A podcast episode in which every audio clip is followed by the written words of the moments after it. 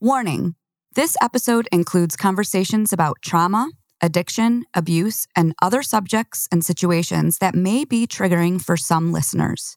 Our intention with this series is to educate and inspire. And while mental health professionals are being interviewed, this podcast does not offer personalized medical advice. If you need help or are in crisis, please seek medical attention and advice from a professional. Thank you for listening. And we hope you enjoy this episode of Spirit and Recovery on Inside the Wooniverse. From states of euphoria and joy to grief and trauma, the human condition asks us to bear witness to it all.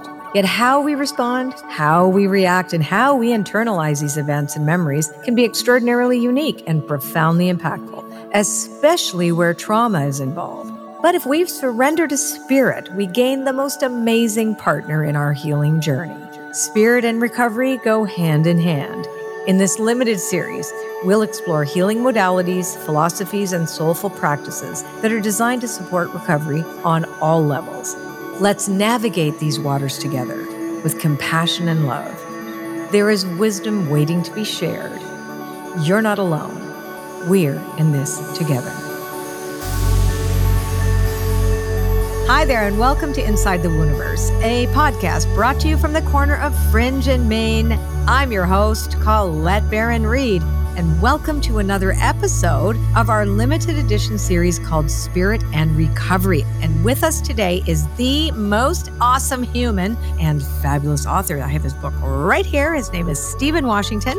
He is a former professional dancer whose credits included performing on Broadway in Disney's The Lion King. Amazing. He is also the author of Recovering You Soul Care and Mindful Movement for Overcoming Addiction. Now, his love of movement inspired him to become the highly acclaimed Qigong and Pilates teacher that he is today, and his passion for helping others as they navigate their own recovery journeys is palpable. Steven teaches Qigong internationally. He has held countless events around the world, the globe, wherever, and maybe other planets. I don't know. We'll find out. he lives, teaches, and writes from the Los Angeles area. Welcome to the Wooniverse, Steven. It's an honor to be here. Thank you so much. Good to see you. Good to see you too. I have to say, you know, I get a lot of books about recovery because I am in recovery too. You know, it's, it's going to be 37 years, one day at a time. And I was so moved by this book and surprised by it, actually. And I think this book is for everybody. So I know you called it Recovering You. Like when you think of it, it says soul care and mindful movement for overcoming addiction. I would like to posit something before we get into your, you know, the interview. But when you think of how we all live, the idea of addiction being, you know, doing the same thing over and over again, expecting a different result, but being really, you know, trapped in a dynamic or a relationship with something that's super unhealthy for you and you can't get out, it becomes your higher power. we can use that for our social media, food, you know, a, like anti aging, whatever it is that we become addicted to this book of yours can really help shift us and give us the freedom and liberation to make choices. So, this isn't just about substance. I, I, I, just really want all the listeners and viewers to get that through your heads. Like this book here, if you struggled at all with anything, with distracting yourself and, you know, trying to escape yourself or whatever, this book will get you grounded in your body, grounded in your spirit, and you'll be really surprised by what happens because I actually did the book and all the exercise. I was shocked. Mm. I'm glad you said that. That's great. Anyway, let's talk about you now. Okay, let's talk about little Steven. We always like to get the origin story. What was your childhood like? I want to know your journey, also like how you became an addict. Like I kind of because it doesn't happen overnight. Like one day, oh, I'm an addict.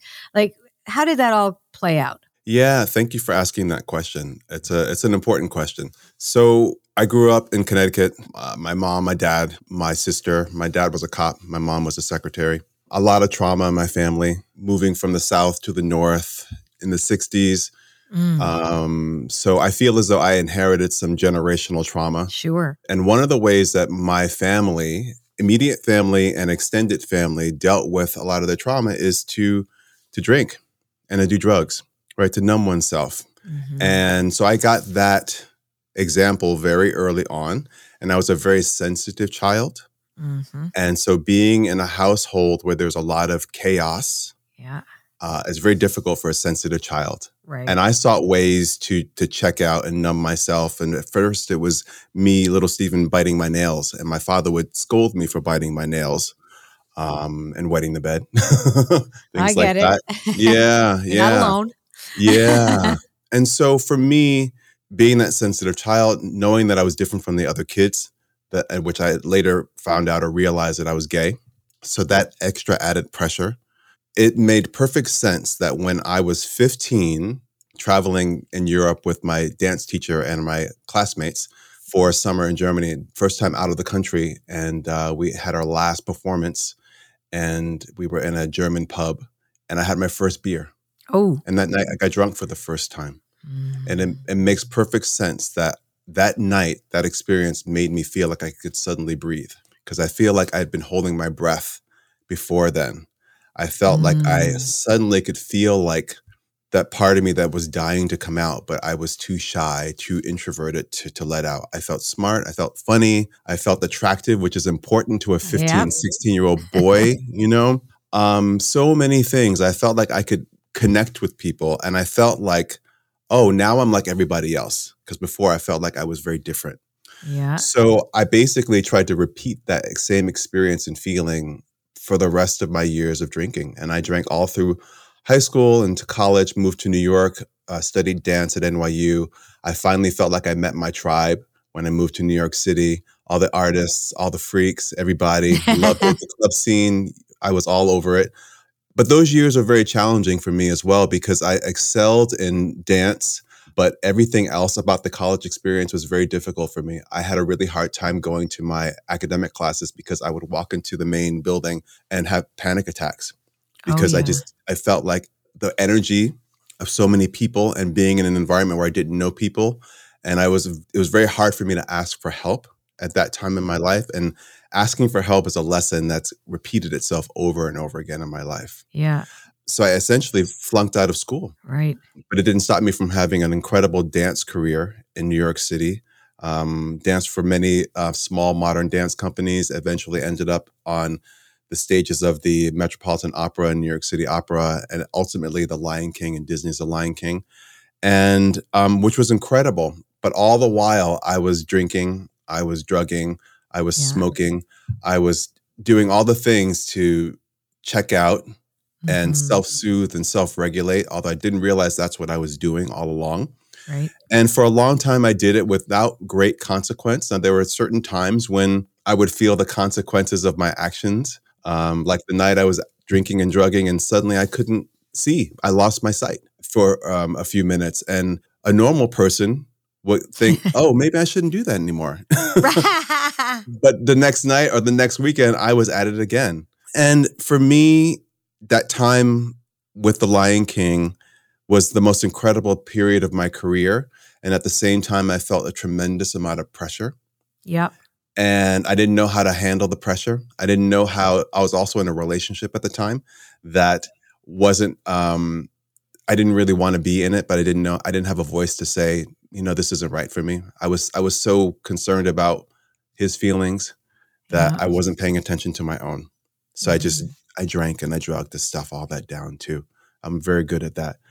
And, um, but during that period is when I just reached the end of my rope with my using. I would look at myself in the mirror and not recognize myself. I would wake up in the morning and part of me would be disappointed that I actually woke up. Mm, Oh, I know Uh, that so well. Yeah. Oof. Yeah. And then it just, I Mhm. just got sick and tired of being sick and tired. And then one day after a therapy session with my therapist, I realized I couldn't run from it anymore.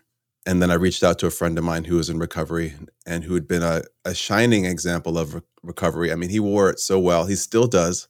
Yeah. He made sobriety look so good that I became willing to try something new. And he took me to my first meeting and a 12 step recovery meeting. And the rest Was that is in New. York? That was in New York. yeah, I Best to ones. Best ones are in New York. Yeah, At least what I'm the Rainbow Midtown. Room. Yeah, yeah, yeah. Yep, That fireside Mm, up Fireside. on yeah, yeah, fireside. I went there when I was in New York. Yeah. They I loved the meetings in New York. I loved them. Yeah. So so you connected then with a tribe of people, right? Recovery is all about having also that safe space, right? In order Yes. and you recognize yourself in others and you know, you've all paid the same price to sit in those chairs. So, but not everybody takes that recovery in that life and channels it into the direction that you did. So I'd love to kind of segue.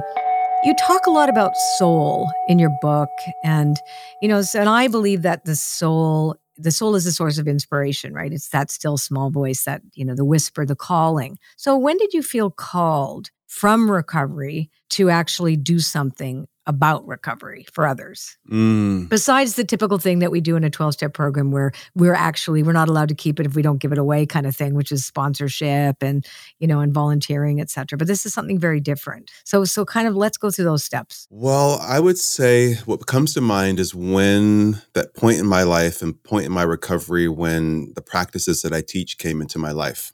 okay great. Yeah, so about 10 years sober, I moved from New York to California to go to a traditional Chinese medicine school to become an acupuncturist. That's what I thought I wanted to do.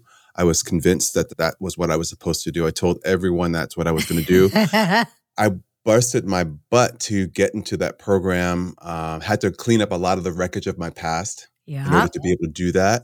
And once I got there, I realized that's not what I wanted to do. oops And but at least you were supposed to go there I was supposed to go there, but it caused a great deal of anxiety and Yeah. a great deal of worry and a great deal of panic in me. And I didn't know how to handle it.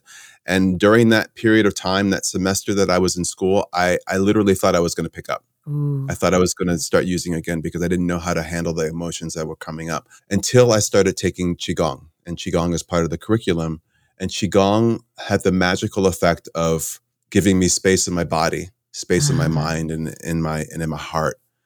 And I was able to really work with the energies of that experience and come to the truth of why I was really there right and what I discovered was I'm there to have this experience that was really groundbreaking for me, life changing, and that this is something that I need to share with other people. I want to add to this because that was an effect that I had from doing a couple of the exercises in your book. And I, I love Qigong, but you do it very, very differently the way you bridge the two and the concepts and the, the suggestions in your book. But that sense that you just described, I felt like as I was feeling particularly anxious that day. And I thought, oh, I think I'm going to do something from Steven's book. And I just followed along and did I went, I just what you said. Oh, there's space now. Because I think it's, but it's not the whole, the space that we're afraid to look into, like the dark space of that empty well or that, you know, fearful, you know, swirling cauldron of feelings. It's, com- that's a different thing. It's like,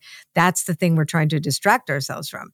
But this emptiness was very calm. And it's the kind of empty that is, that you feel enveloped like we get empty but something holds us I, and i i cannot sing the praises of this book more because i got that experience just from doing one of your chapters It's very powerful.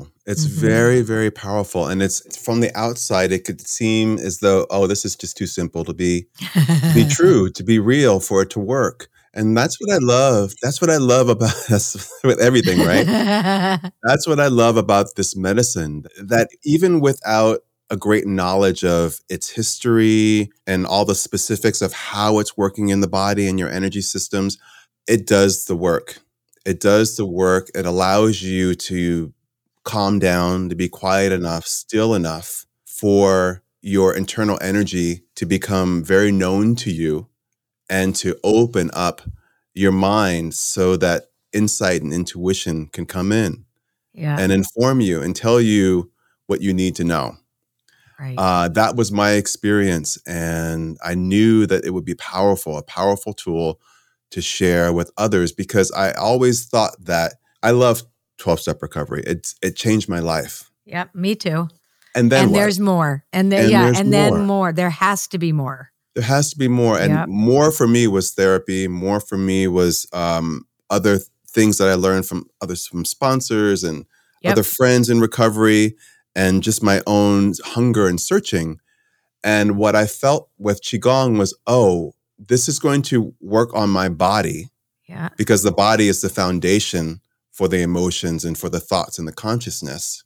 And we all know that, or many of us know, and, and if you don't know, you're going to understand this better after this conversation, is that stress and trauma settles in the body. Yep. It lives in our tissues, it settles in our tissues, and it creates tension, and pain, and energy is meant to flow through the body freely. And one of the things that helps that happen is movement, movement and breath.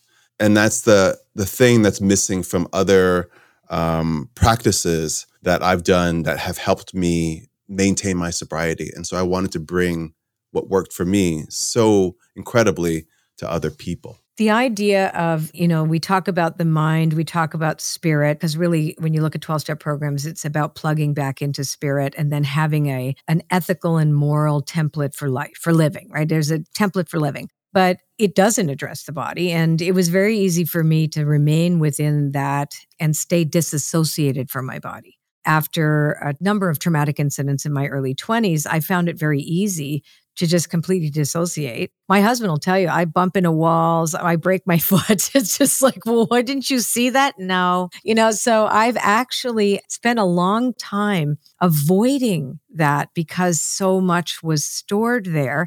If I paid attention to the body, it would be like Pandora's box right? It'd be, you know, all the grief and everything that's stored. And of course, what happens is inflammation. In my case, it's weight gain. You know, I'll fluctuate a lot or I'll, it, it's very interesting. So, landing on your book, which was very, again, you said it's simple.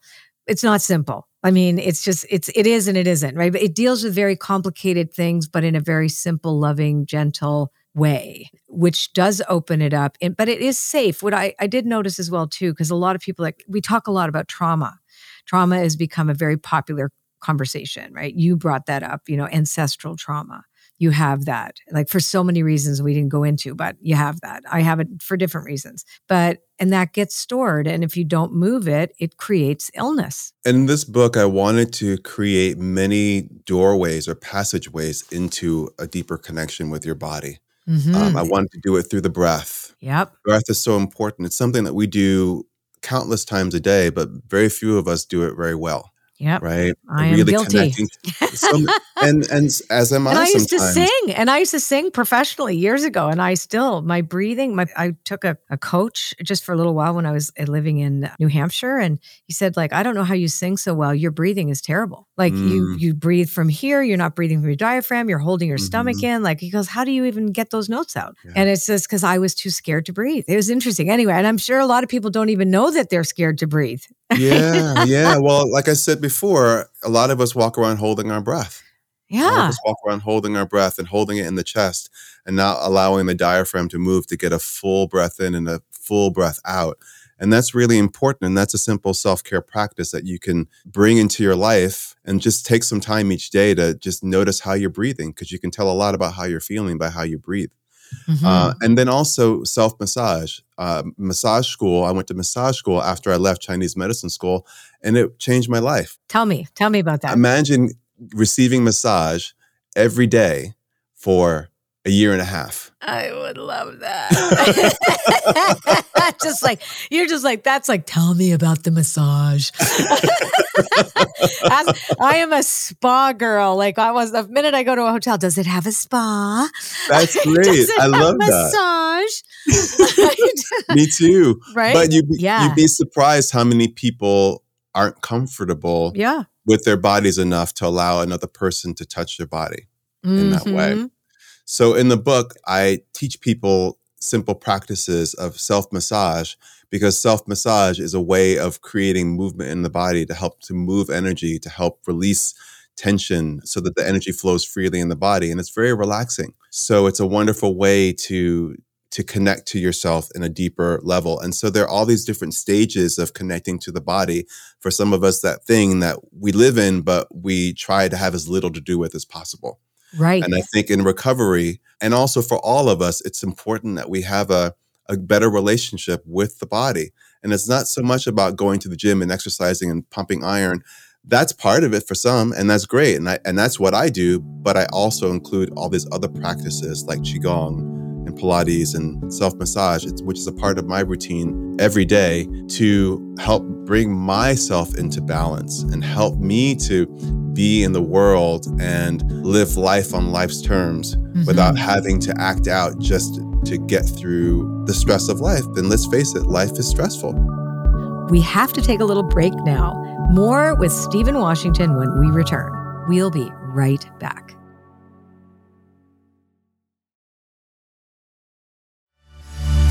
Welcome back. We're here with Steven Washington. Steven, my next question is let's talk about the spiritual piece for you. Let's relate that both to Qigong, breath. Like, you know, you, you are deeply spiritual, and I'd love to hear how you weave spirituality throughout all these practices.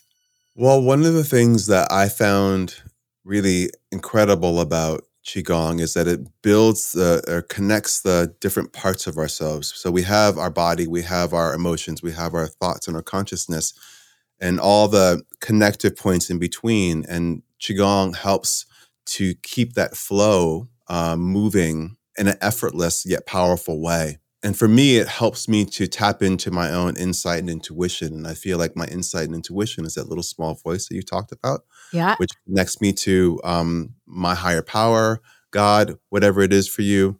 That's what it is for me, and it helps me to to find a place and find a space of peace within myself. Mm-hmm. That no matter Mhm. what's happening around me, can I get to that place?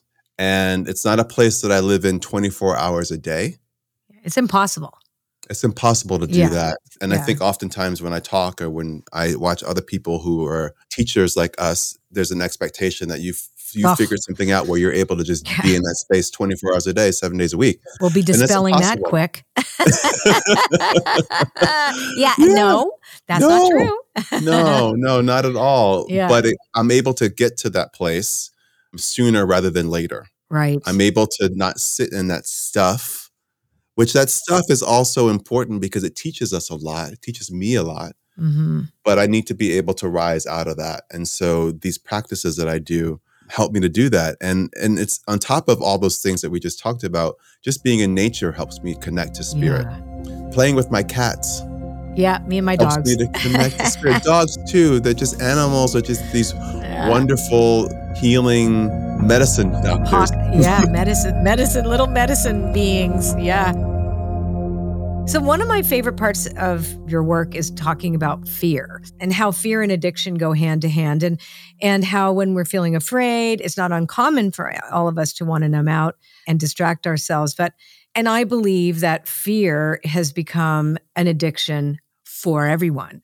You're right. And I do think that because we've had such an exposure to sustained uncertainty for so long, like during the pandemic, and then, you know, and you live in America, so you'll have the elections, and the Europeans had that. Well, we are all connected to everything. You have the war going on, you have like inflation, you have everything that's happening. Climate change, you name it. Yeah. yeah. I mean, you, you just open the news and it tells you here's five reasons for you to be afraid today, right? And that's And this and that's just the beginning. and that's just the beginning. Wait, it's only the beginning of the day. Yeah. So give us some of your favorite exercises or mindfulness practices or Qigong practices about moving fear because fear gets stuck in the body, right? So how do we move it? That's a great question. One of the things that helps me to release energy, and what you're talking about is energy from around all around us. Yep. Um, and it's very easy for us to absorb that. So we have to be very mindful of how we take in all that information and find a way to control the intake of that.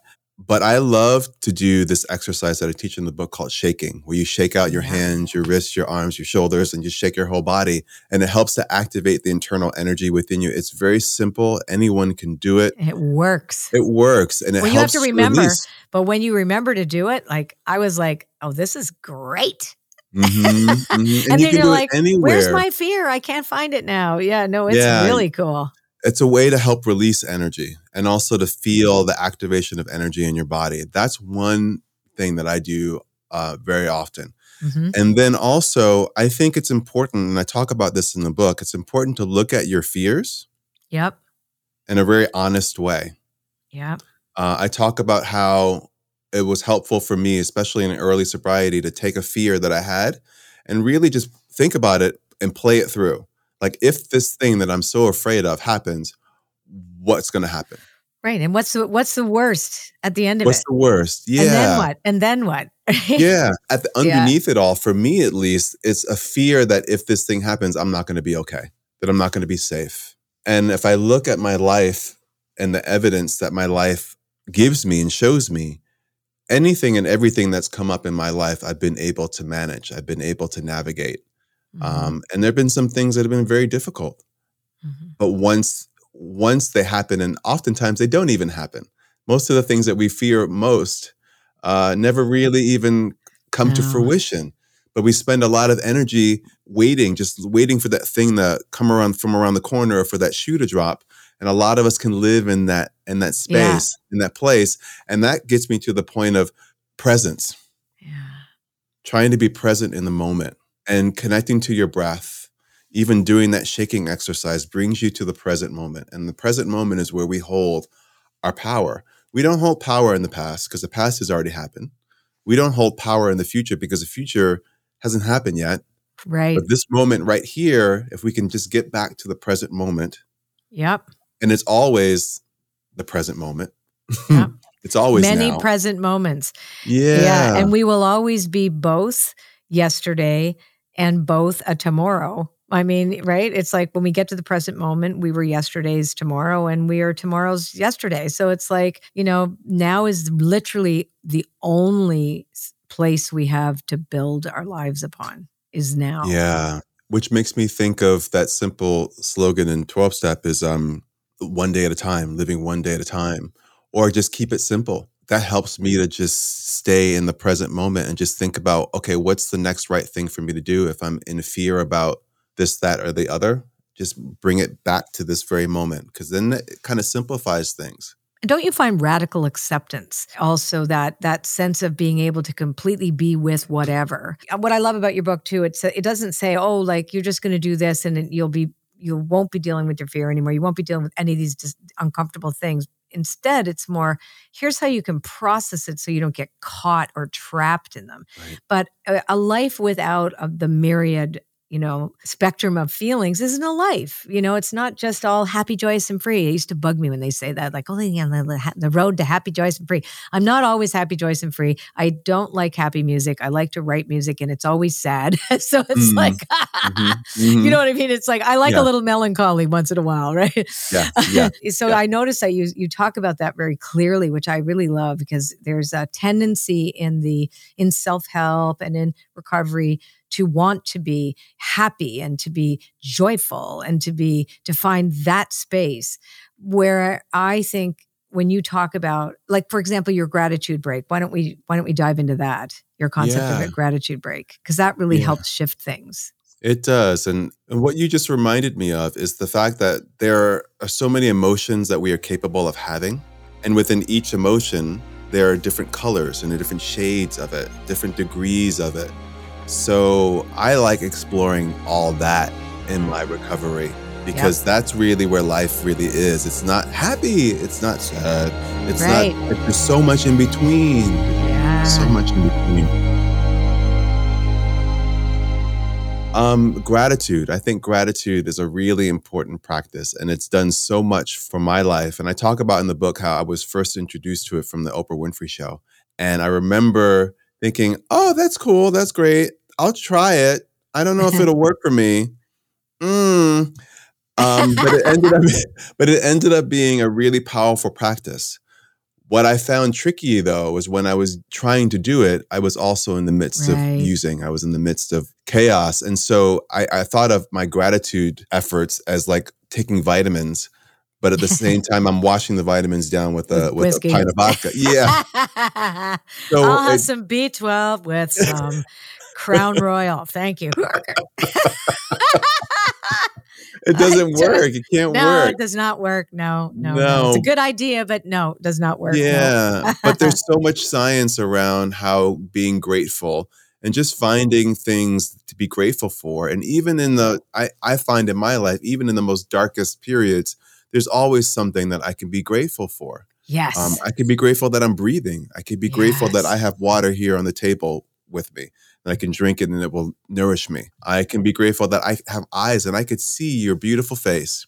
You know, things like that, just reminding myself of that. And if I just sit in this moment and observe how I feel, just in saying those things that I'm grateful for, mm-hmm. it changes how I feel. And I just invite people to infuse gratitude into their lives any way that they possibly can yeah. throughout the day. And I even make it even more fun than writing it down in a journal. Yeah. Take your camera and take pictures of things that you are grateful for in the moment because there are yeah. things that happen and just whiz by in our lives. And it's nice to have a something to remember that moment. I get my best gratitude moments looking out my window. We have a lot of wildlife where I live because we live on a big property. And uh, there's a family of turkeys, of wild turkeys that come. There's like 30 of them. And I've watched them grow. So who knows, you know, who's coming next year. But they came like little ones in the beginning and then they grew really fast. Um, and they all stick together. They all and they all come and they wander around and I put food out on the ground, like bird food on the ground. But I I can sit for hours and watch these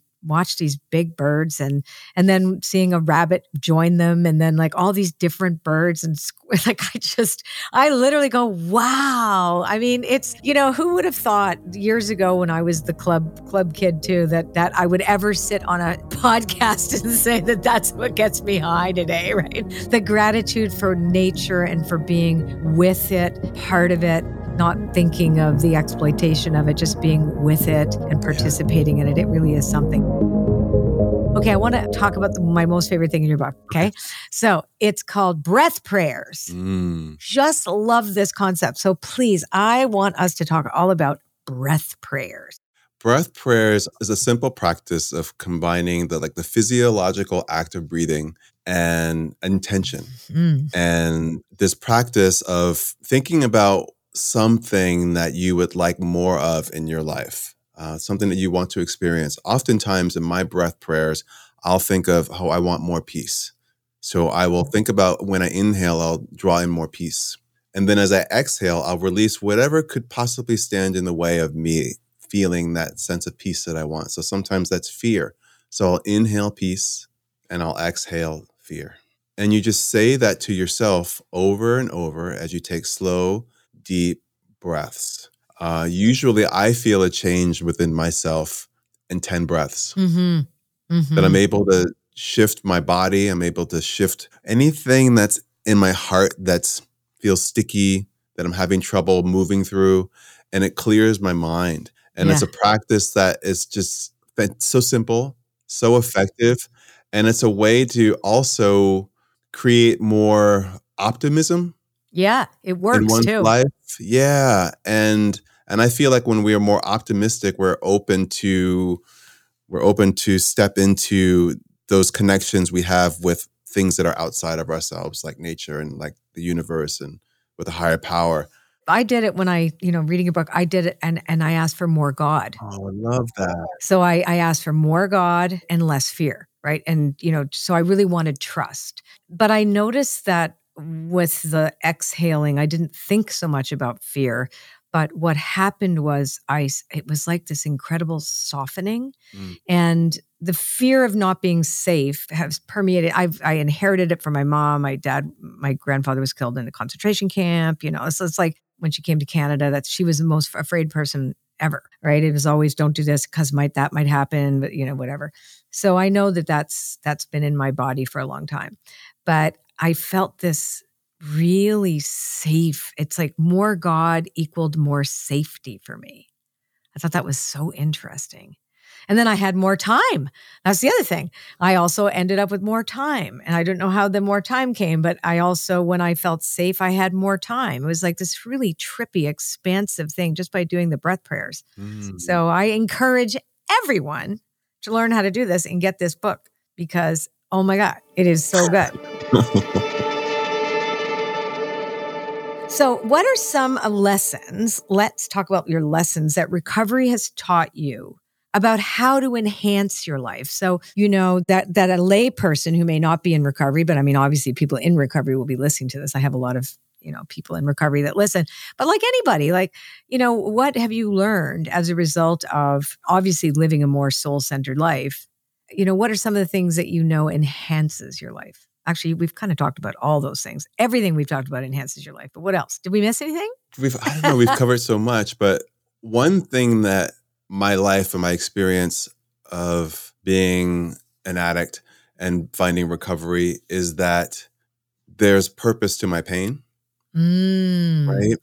And that every experience I have have had in the past and I'm having now in the in the present and what I'll have in the future, I learned so much. It serves a purpose. Had I not experienced all that I've experienced, we wouldn't be having this conversation right now Totally. which I think is a really beautiful experience to have. And this book that we're talking about wouldn't have been born. yeah. Um, so my, I really look at all of it being valuable, yeah. and and I'm grateful for that understanding because before then, before this beautiful blessing came into my life, I didn't view life in that way. Mhm. Um, I would I would cherry pick. Oh, I'm I'm glad this happened. Oh, I wish that didn't happen, or or that's terrible, or nothing's to be gained from that that difficult situation I experienced. You know, it's all it's all fertile ground for growth and information and knowledge. And when I'm able to share it, like we're sharing right now, right. it enriches my life tenfold. And I also think too, sobriety, like in our case, we had to almost die and like hit bottom. I identify with your story too. And, you know, when you look at the type of sobriety that happens, it's got nothing to do with substances. It has everything to do with how connected and plugged in we are to that higher consciousness and how that and because then we get emotional sobriety you know over time as we continue to do this as a habit and a practice. And then when you've added qigong you know then the body that because you can't if you don't move your body and you don't address it no matter how much 12 step work that you do that's still going to be there. You're going to be stuck you're going to be stuck. You have to find some way to release this stuff that's been stored in our bodies for a very long time. So i no matter what it is like i went and did emdr i did all kinds of different therapies and stuff because i had to but i avoided doing anything. Body, yes, because yeah. it's like no you can't touch that. Like that's that's like that's closed. Closed for Yeah. repairs and it's not opening anytime soon right? So because it's yeah. you know and then finally it's like right i get it. I, I have to take the key and open that and doing the gentle thing like qigong which is very gentle i worked with robert peng i don't know if you know him yes. oh he's like so awesome Mhm, um, but. I, I was fascinated with Qigong because it was quiet, slow, gentle, and incredibly profound. I barely moved and I was sweating, yeah. right? And something happened that was just like, whoa. And I haven't kept it up. So actually, you coming on here today made me just like going, this is what I should be doing. This is because again, it's, I, I've, I've been like a bit of a tourist. That's beautiful. You know, what you just said reminds me that what we resist persists. Oh, God. right? you right? betcha. And also that all of this work is about getting closer Yeah. to who you are, who you really are. I mean, really, and recovering that part of yourself because when we're dealing with addiction and when we're dealing with unhealthy dependencies that we Yep. talked about, which runs the gamut, there's a trade off. You know, we're trading off a part of ourselves in order to do that thing and to do it repeatedly because we think we're getting something back from it. And on some level, we are, but it's not sustainable. But we give up a part of ourselves. or a lot of ourselves. Yeah. I mean, look at social media. Listen, I understand social media is useful as a method of us being connected and certainly in our work or whatever gets us, you know, out there. But, you know, being on it all the time and living there constantly. And and it's a false place and you get so hooked in it and you know the kind of messages that are given especially to kids and young people and oh my gosh it's you know look at how much is lost. I was in starbucks today. There was a lineup of people. Not one person was looking at each other. Everybody was looking at their phone.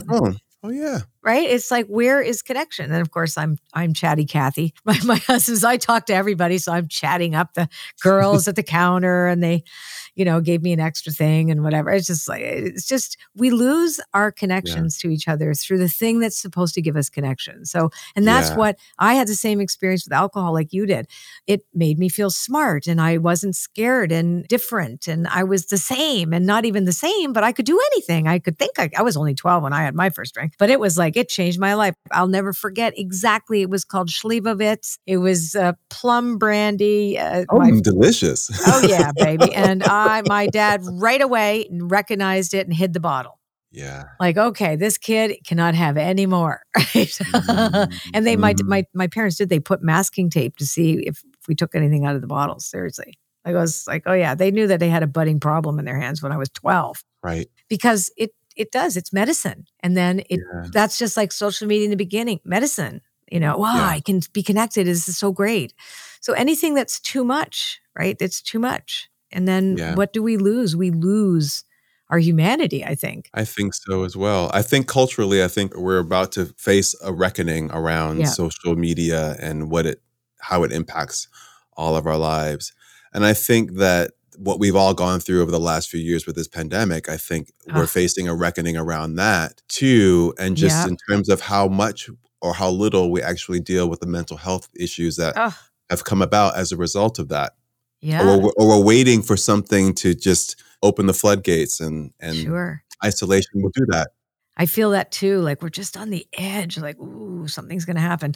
Um, but it's for the better. I, I really believe that too. Just going back to what you said about there, there's purpose in pain. There's purpose in these big transition periods in culture and in our society, et cetera. They rise up, change, something happens again. We go with the transition. And I think we're in the most fascinating experimental time Yeah. of history. And, and we, we get to Yeah. be part of it, which is so great. So I want us to pull a card together to see if there's anything else the Wooniverse wants us to talk about. Is that okay? Can we pull Oh, a card? Fun. Yeah. fun. Awesome. We're going to pull from my Oracle of the Seven Energies. Mm. So let's see if Spirit wants to talk about something that we might not have yet. Okie dokie. Here we go. This has been such a great conversation. I've loved every minute of it. Yeah, it's been good. Okay. Spirit, talk to us. Beautiful uncaging. This is about relieving ourselves of guilt. I'm going to let you you jump in there and talk about that. How important that is for our well-being. Oh, it is. It is. Guilt and shame. Guilt and shame. And I talk about that in the book too, just Mhm. how shame is something that we will carry with us. And sometimes it's not even your own shame, it's shame that you inherit from others. But it's this idea that you're not worthy, that you're not that you're damaged goods and there's you're, you're beyond repair and and none of that is true none of that is true Mhm. and i really want people to to get from this book this idea and this truth that shame will grow if we don't talk about it if we if we keep it a secret if we stay silent about it it will grow and it'll fester and and if we judge ourselves right. it will grow and fester so i try to teach people to be sensitive to the shame that they feel Mhm. And to love that part of themselves. absolutely absolutely because that's And this is what I think levels the playing field for everybody in a way. Mhm. Right? Is that sense of we need more self love and understanding that none of us have done it perfectly. We're not going to do it perfectly, but if we could stay conscious, Yeah. you know, conscious to our accountability and responsibility for our own boundaries, for our own respect, self respect, respecting others. I mean, we have some work to do, but that's the one thing I think that will prevent us from getting where we want to go yeah. is that burden. We need to put the burden down. Absolutely. And I love how when you feel shame about something and you can Mhm. share it with someone that you trust, someone that you know has your well being at, at Yeah, heart. not just everybody. Don't go No, on not in- everybody. Instagram and tell people how much shame you have. no, not everybody deserves to hear your shame. But when when we're able to share our shame and Yes. have someone listen and not judge us, Yep, witness. Mm-hmm. witness, then it is an invitation to do the same for ourselves. Right. and also to do the same for someone else who'll bring their shame to you as well because that's how we all heal together yeah. I think that's the beauty of having paid the price we both did to end up in a 12 step program because that was the first experience I ever had with what you described. Mm. was you know being there raw with my shame and having my uh, my sponsor who was like aunt clara from bewitched right she was like i love she- it she Clara. was she was just like that it, it was like and because i was so stubborn and so afraid not to get it right she would like repeat herself over and over again until i thought it was my idea and then she would just go oh yes dear that's a wonderful idea when i would parrot back all the things she said to me thinking that lo i just came up with this great idea He had your number she had my number, right? It was just like, okay. So just being there and having that witnessing, it's, you know, now I think obviously we had a place to go with that. But I think this in culture, in society, more of this, more of that community based holding space, safe, safe space to do that in, I think is is extraordinarily healing because then you realize you're not the only one, you're not the worst one, and that you can you can change and you can be better. You know, it's not and you don't have to hide. You don't have to hide. This was fabulous.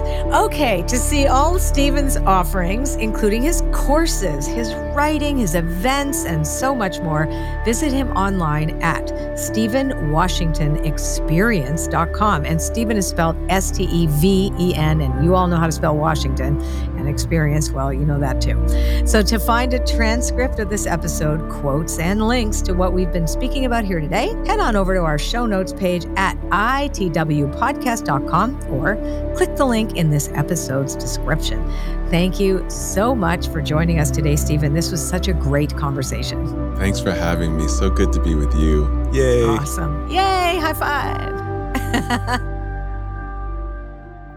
So, what did we learn today? Gosh, I learned so many things. But if I go back to his story, and when he talked about going to acupuncture school, but that wasn't for him, but he discovered Qigong as part of the program, that really brings me to the idea that man plans and God laughs, but but also that we never know when we're driven towards something what's really going to be on the other end. So it's a reminder to let go the form of what we think is what's best for us.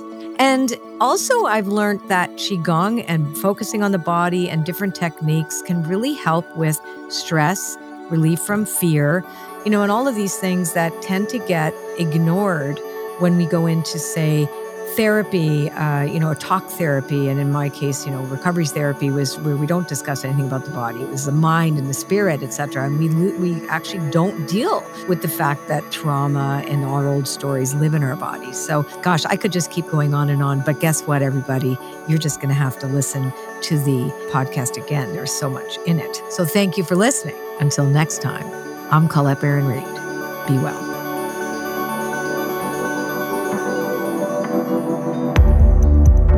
Spirit and Recovery is a production of Universal Network Studios. A special thanks to our recording engineer, Chris Dupuis, executive producer, Connie Deletti, story editor, Julie Fink, and post production audio by Lonnie Carmichael. Music courtesy of APM Music. And don't forget to keep up to date on episode releases and much more by going to itwpodcast.com. Thank you again for listening, and we hope you join us next time for another episode of Inside the Universe a podcast brought to you from the corner of Fringe and Main.